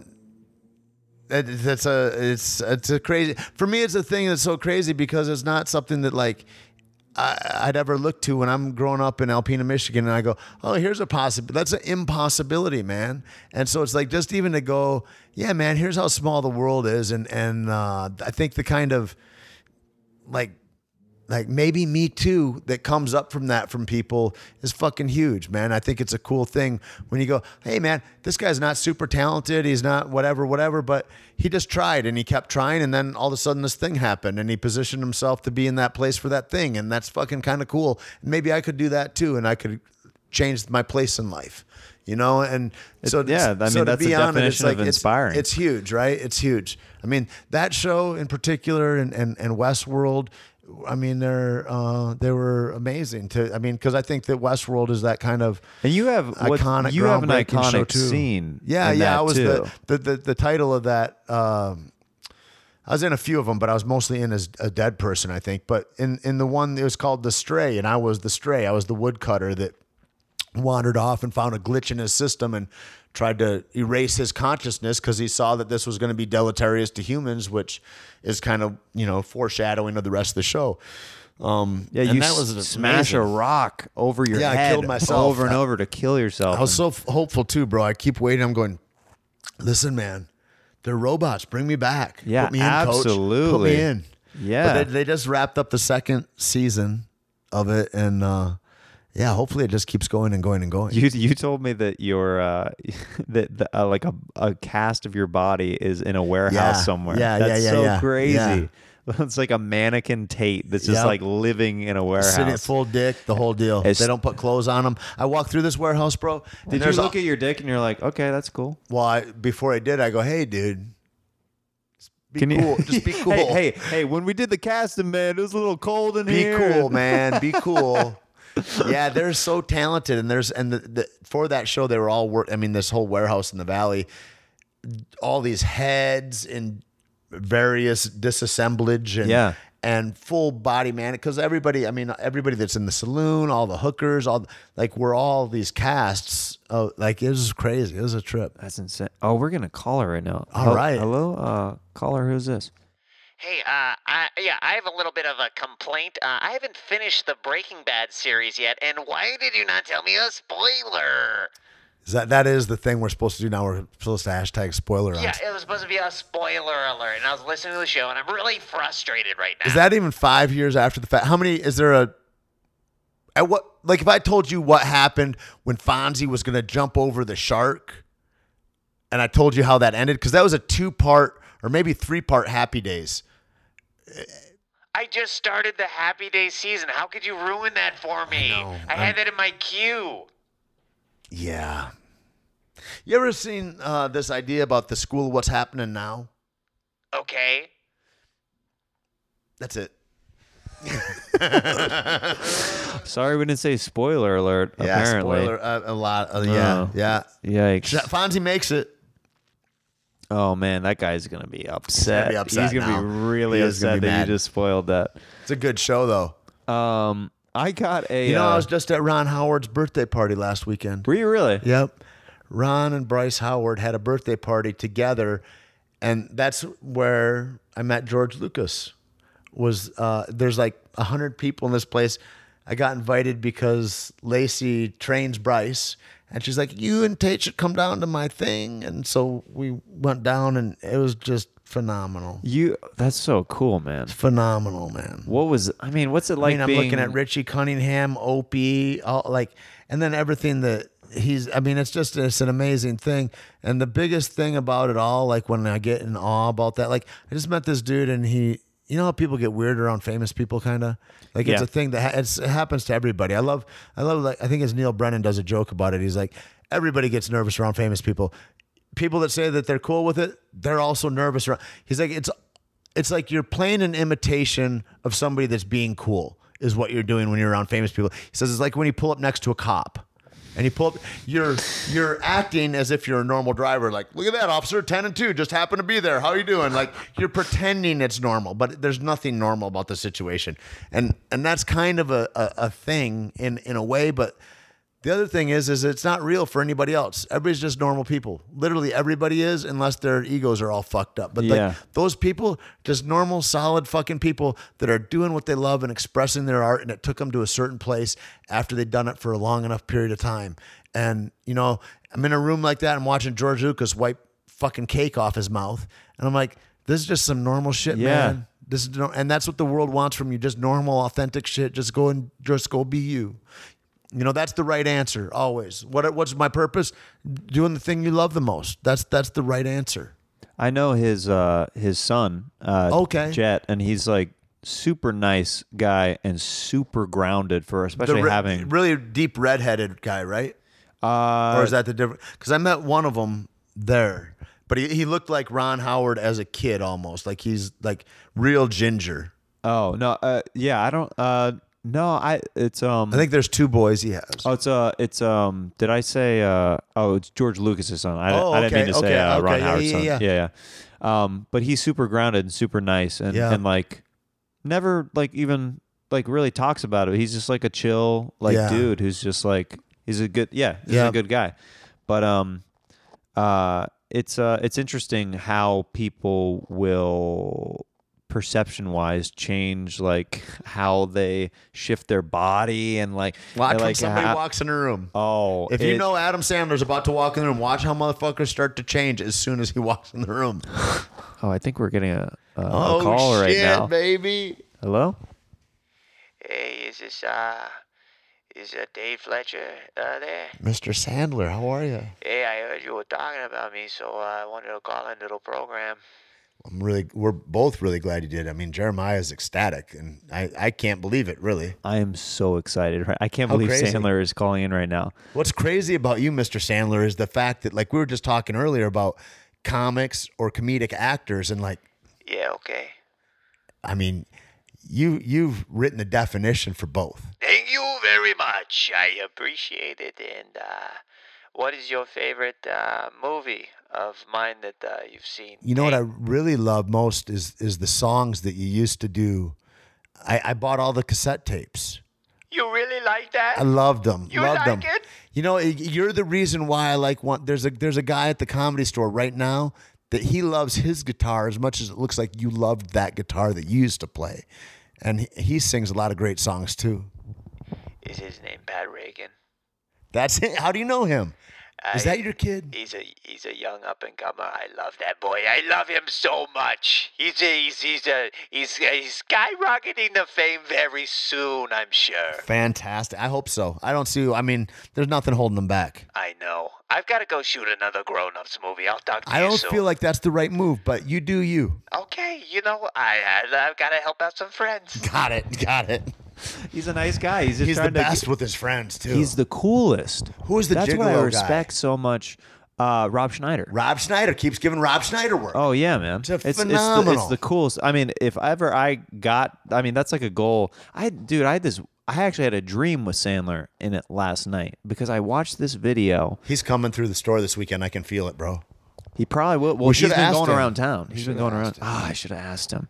Uh, I had this dream uh, with Sandler because he. Uh, I watched a video Is it because yesterday. I was in the longest yard with him, and that's what you were? Oh, That's what, probably. yeah, probably. He's been in And my then- in the yeah, back of and my then- ether, and then a little- and then he called in, and, then that, yeah. and then the whole thing. I love it. Was that cool being in the longest Synchro- yard? You syn- said you were in that syn- with Joey Diaz Synchronicity. and That's Tracy where I Morgan. met Joey Diaz. Yeah, Joey Diaz, Terry Crews. That's where I met those guys. and that's like before Terry Crews is even the Terry Crews he is Dude, now. I would watch him though. You look at his facial expressions, the way he uses He's his so body. funny. Dude, His I physicality is amazing. He's a tremendous dude. Yeah. I heard him. I think he was getting interviewed by Tim Ferriss, I guess, telling his story, and he's. I mean, he's pretty remarkable in a lot of ways. Really, like what he's like over.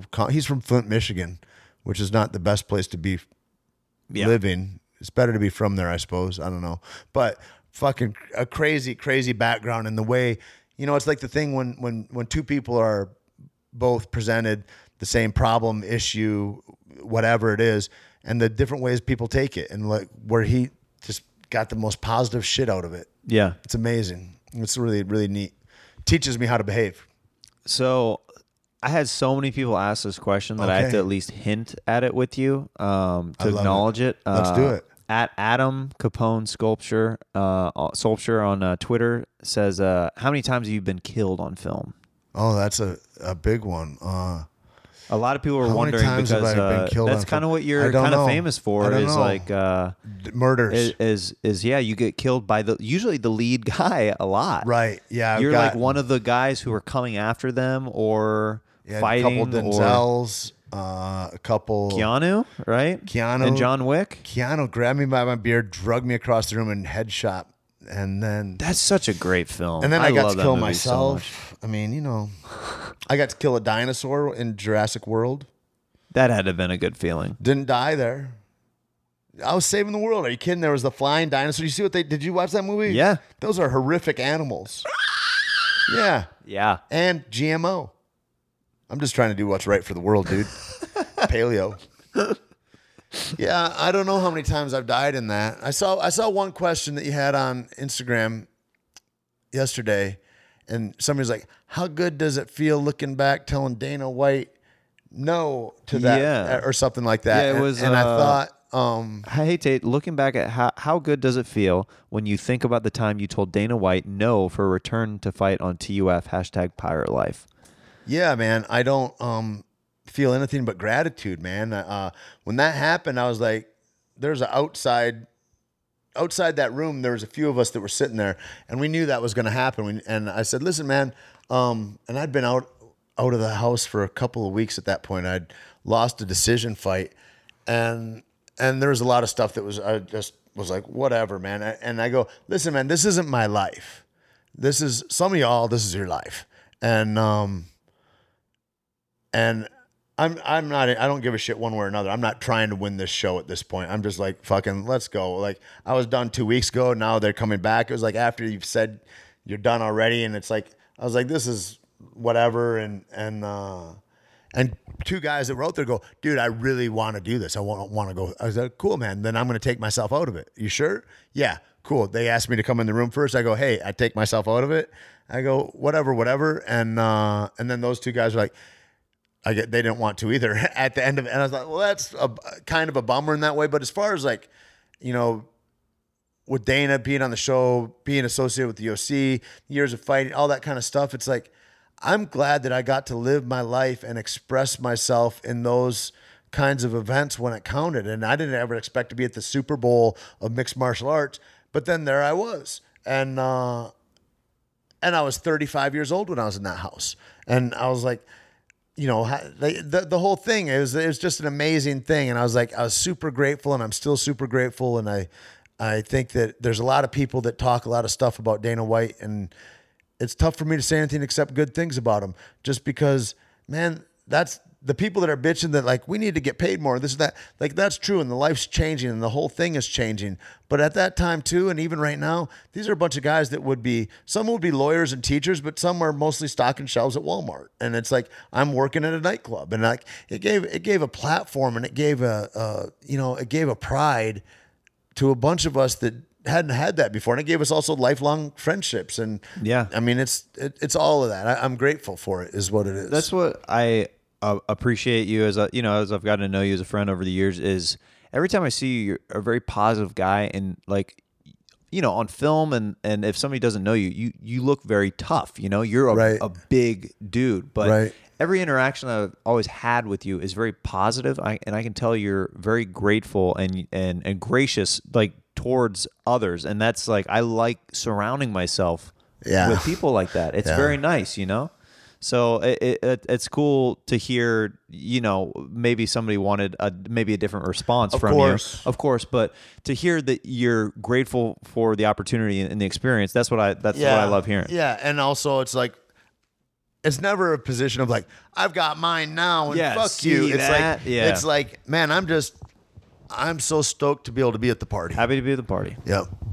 Uh, so my buddy uh, over at, at uh, Luca Clothing Co. He uh, Oh, he I love DM'd that me. kid. Yeah, he said uh, whenever he, so he messaged me this. He said whenever I, I announced that you're going to be a guest on the show, he goes, "Hell yes, Tait is the number one reason I'm still printing shirts." That's hilarious. I was so close to closing shop when I met him. He gave us multiple shouts on IG two years ago, and we are still riding that wave. Tell him to check the mail at the Caveman Lounge in Santa Fe. No kidding. And you uh, should uh, uh, ask uh, what was the most difficult part of getting Caveman Coffee started um, and how you got past that. It's it's it's now is the most difficult time too. Um, it's easy to start stuff. Like everybody can initiate conversations, businesses, uh, driving your car down the street, navigating the obstacles. That becomes the thing, and so it's easy to start stuff, but keeping it alive or keeping it vibrant is a whole nother thing. And I think uh, everything that people look at as successes in my life, I look at as failures. Like I, I look at like I've dropped the ball a lot, but I've done it on big stages, and so it looks different to other people. But I've got this thing where I'm never very impressed with anything that I do either, and so even if something looks great to other people, I'm I'm not so easy on myself with it, I suppose, and. uh the hard part about caveman is the hard part it, you could overlay you know the the, the microcosms and the macrocosms they overlap each other all over. And no matter what it is people are looking after they do something arduous and difficult as if they've climbed a cliff wall and they're standing on a ledge and they look out over and they see the horizon And they go look at all this right on. And then they turn around and they go fuck there's another cliff wall there. And that that's the thing man. The life is climbing it's all climbing. Yeah you ought to reflect over the horizon now and then but mostly it's the hard work and your fingers bloody on the rocks and you're climbing. And like so where we are right now with caveman is just another climbing. It's like for me it's been an education. My whole life has been a university of going well how do you how do you then curate this business and be a good steward of it? How then do you curate then a career and do this? How do you then uh, have these relationships and do th- like and so like whatever it is it's like there's always the next thing. And how are you are you into that thing? And and are you have you built enough discipline and honor that after it's not exciting and flashy that you're in the trenches still? Because Yeah. that's where you should be. And it's like that thing about like everybody likes to say stay in your lane as like a as like a admonition or like almost as like a scolding like stay in your lane dummy. You know don't don't try anything new or whatever. But uh, that's one way to say that. But the other thing is is like for me, stay in my lane is like become the best actor I can be. Be be a, a consistent podcaster. Um, and that's maybe it. I don't know. There's these other things going on I got in my life, but the things that are important about me developing me as a human, I've got to do that. And and it's easy to get caught into, especially like in social media right now. What I'm finding, like what's and this is a tangent to this question, but is there's a lot of guys that create content all the time. And they're like, you know, you listen to a Gary Vee and he's like, content's king, push it out, push it out, push it out, no matter what it is. I mean, I've got friends that are in the bodybuilding industry and then the like fitness or powerlifting and all that. And it's like, yeah, motherfucker, I watch you bench press every fucking day on Instagram. Like, how hard is that to create a story oh, to bench pressing. That's your shit. You know what I mean? It's like, holy fuck. And then, but you look at all the production and all that, like guys get good at it. I mean, Yeah. they get as good as girls with these filters and the sticks and the, like, they, they set up actual production shit for their shit. And I'm not that dude. But I'm over here going, do I need to compete with that guy? Do I, do I need to start doing that? And like, and then I go, man, stay in your lane, bro just do you because this will bring your consciousness into such fragmentation that you're not going to be very potent at anything you do.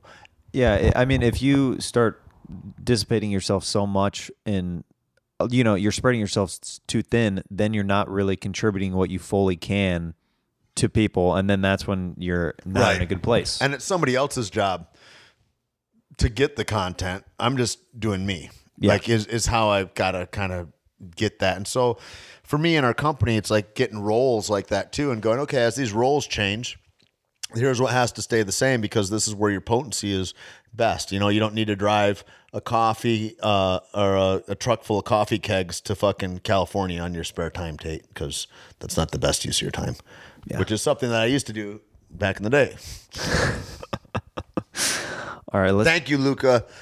Yeah, he's Yeah. he's a great dude. Yeah. yeah. We met uh, Tony and I met him in uh, Atlanta. Him and his girlfriend uh, Wicked. who run the shop, and yeah, they're great people. Yeah, that's where I met him. Also, was out there, and he's a dope, dope guy. Yeah.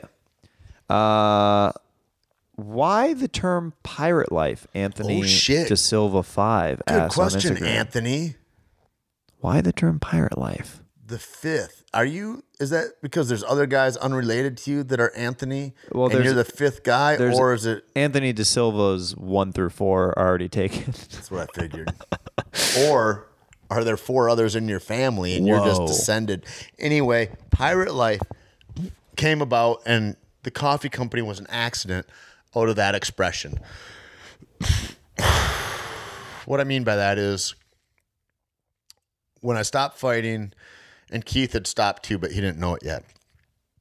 We gave some nutrition talks and we started talking about things that we had known and that we'd we had professional nutritionists help us with who were wrong who were just wrong about stuff and and the way that the body would access different macronutrients and the the uh, for what our purposes were what the best way to eat was et cetera et cetera we got really deep into that topic and and we started looking at then you know at that time uh, high fructose corn syrup was going to be renamed as a natural sweetener which if you know some of the horrific effects that high fructose corn syrup is having on us, both individually and culturally, um, you you can see it's not advantageous for anybody to have Yeah. that. And also now you're lying through your through your products. And the head of Monsanto, I believe, was uh, appointed to the head of the FDA by Obama at that time, and and that's a real. Uh, so this whole idea of pirate your life back was just like your life is stolen and compromised. You're in an echo chamber of your own making.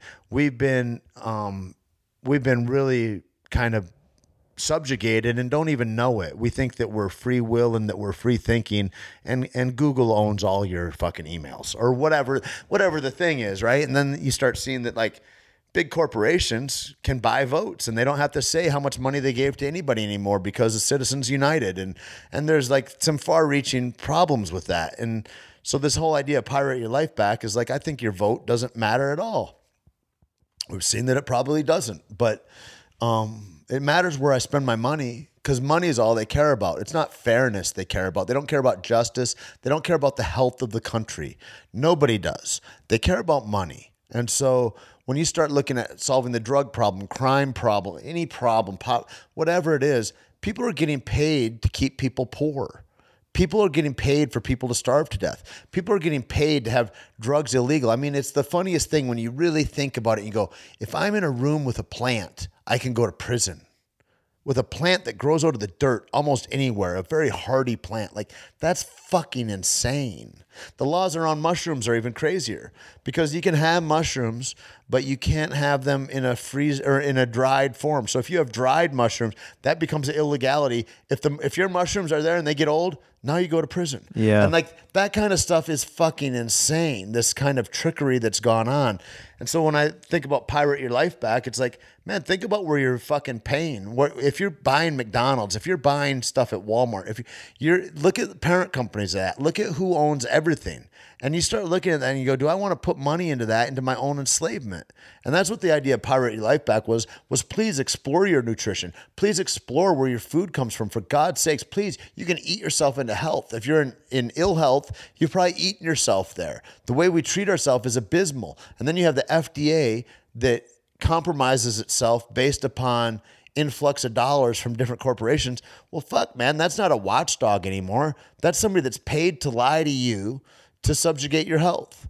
And so this idea of pirate your life back came from that about, you know, own yourself, become autonomous, explore what hurts you, what helps you, and know how to use your body as the best uh, example of yourself that you can go through so you can be more useful to everybody around you and have a better, stronger community.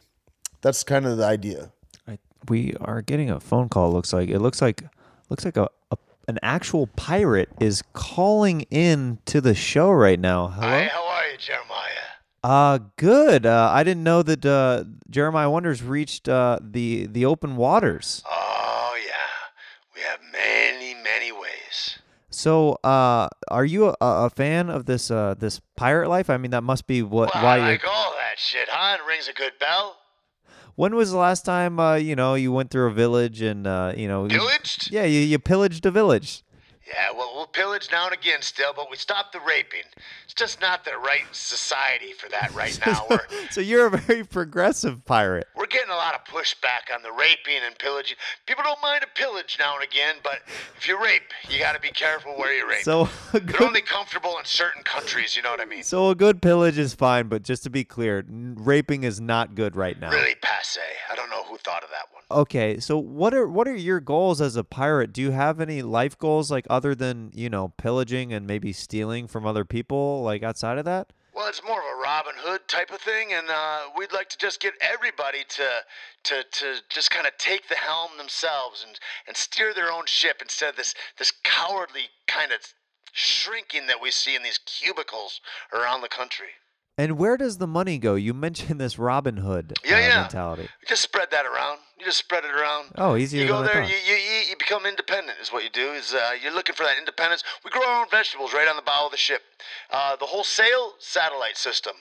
Wow. Yeah, clear as bell. You guys are uh, you got a smart setup there. Progressive. Are you looking for, you know, maybe a boy to clean the poop deck? If you got to outsmart the poop deck, You know, the poop deck on a ship. on the ship, Uh, you know, on on on the the, ship. the vessel that I walk through life with. Yeah. Oh yeah, I could juice you. Wait, I think this is turning a little bit to something that you It may turn. there there's there's something in your voice that's a little creepy Would to you like right to now. be an intern? I don't know if I want to be an intern. I just Wait a minute. You said you wanted to. I said I wanted to, you know, clean the poop deck, you know, like be a Oh jan- yeah, we got you. Again, uh, it's it's going back to something sexual that I don't know. I just want to be the janitor. Sexual, you say? I'm not opposed. If you say I got a lot of backup after we've done this anti-raping. Uh, I think we're losing connection with the No, we pilot. gotta change tax. We're gonna just go ahead and uh, come about. So we'll see you on the uh, Spinnaker route later.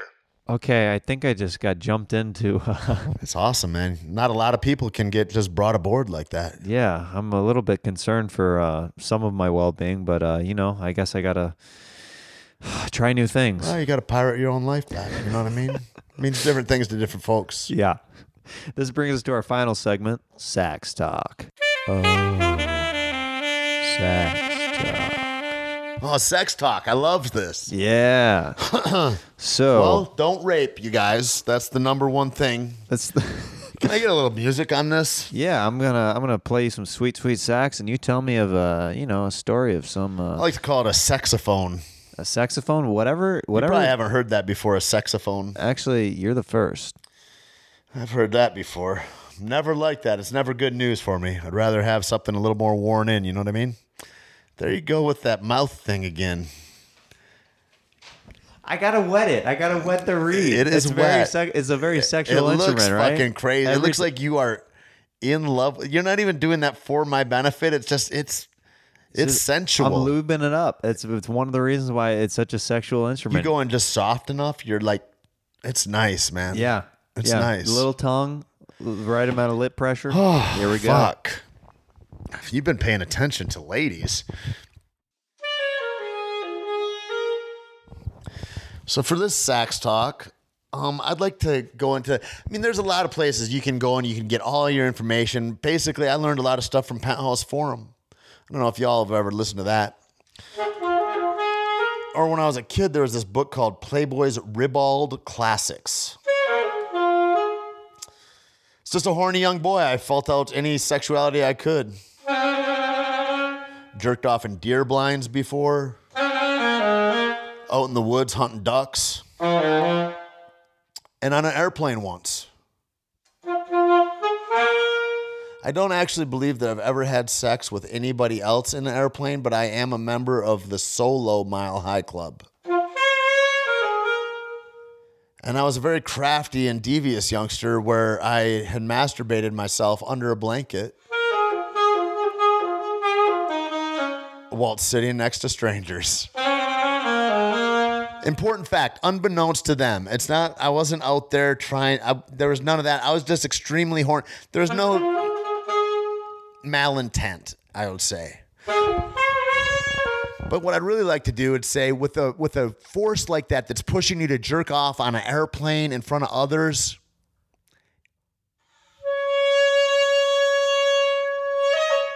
You really got to learn how to temper the dragon.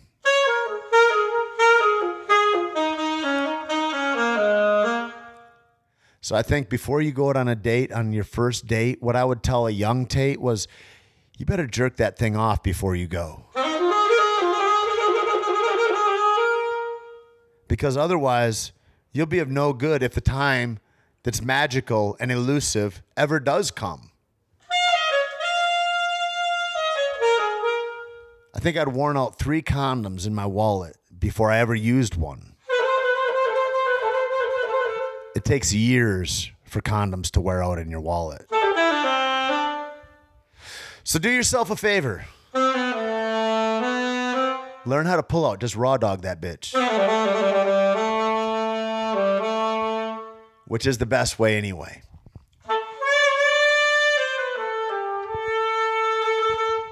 And never be afraid to eat that pussy. Because that is really the only thing that you should be thinking about is this woman's pleasure in front of you. And if you don't take all of your faculties to go, how could I be a better lover to make this person more comfortable? That's the realest of real right there. We're here as stewards of other people's comfort that are in a vulnerable position. And there is no vulnerable or more uncomfortable position than your first sexual experiences of being naked with somebody from the other sex that you don't really even know how to ask on a date. And here you are with a boner and all this awkwardness.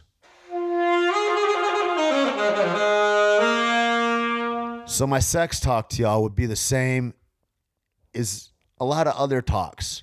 It's a life talk. And what your job is in this life is to bring a comfort and an ease to those around you on the team so that they can bring about the greatest result possible for everybody.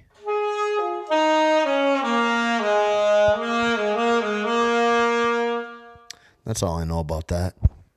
That was beautiful. I think every woman around the world listening to you said amen in unison. I like that. Why not a woman?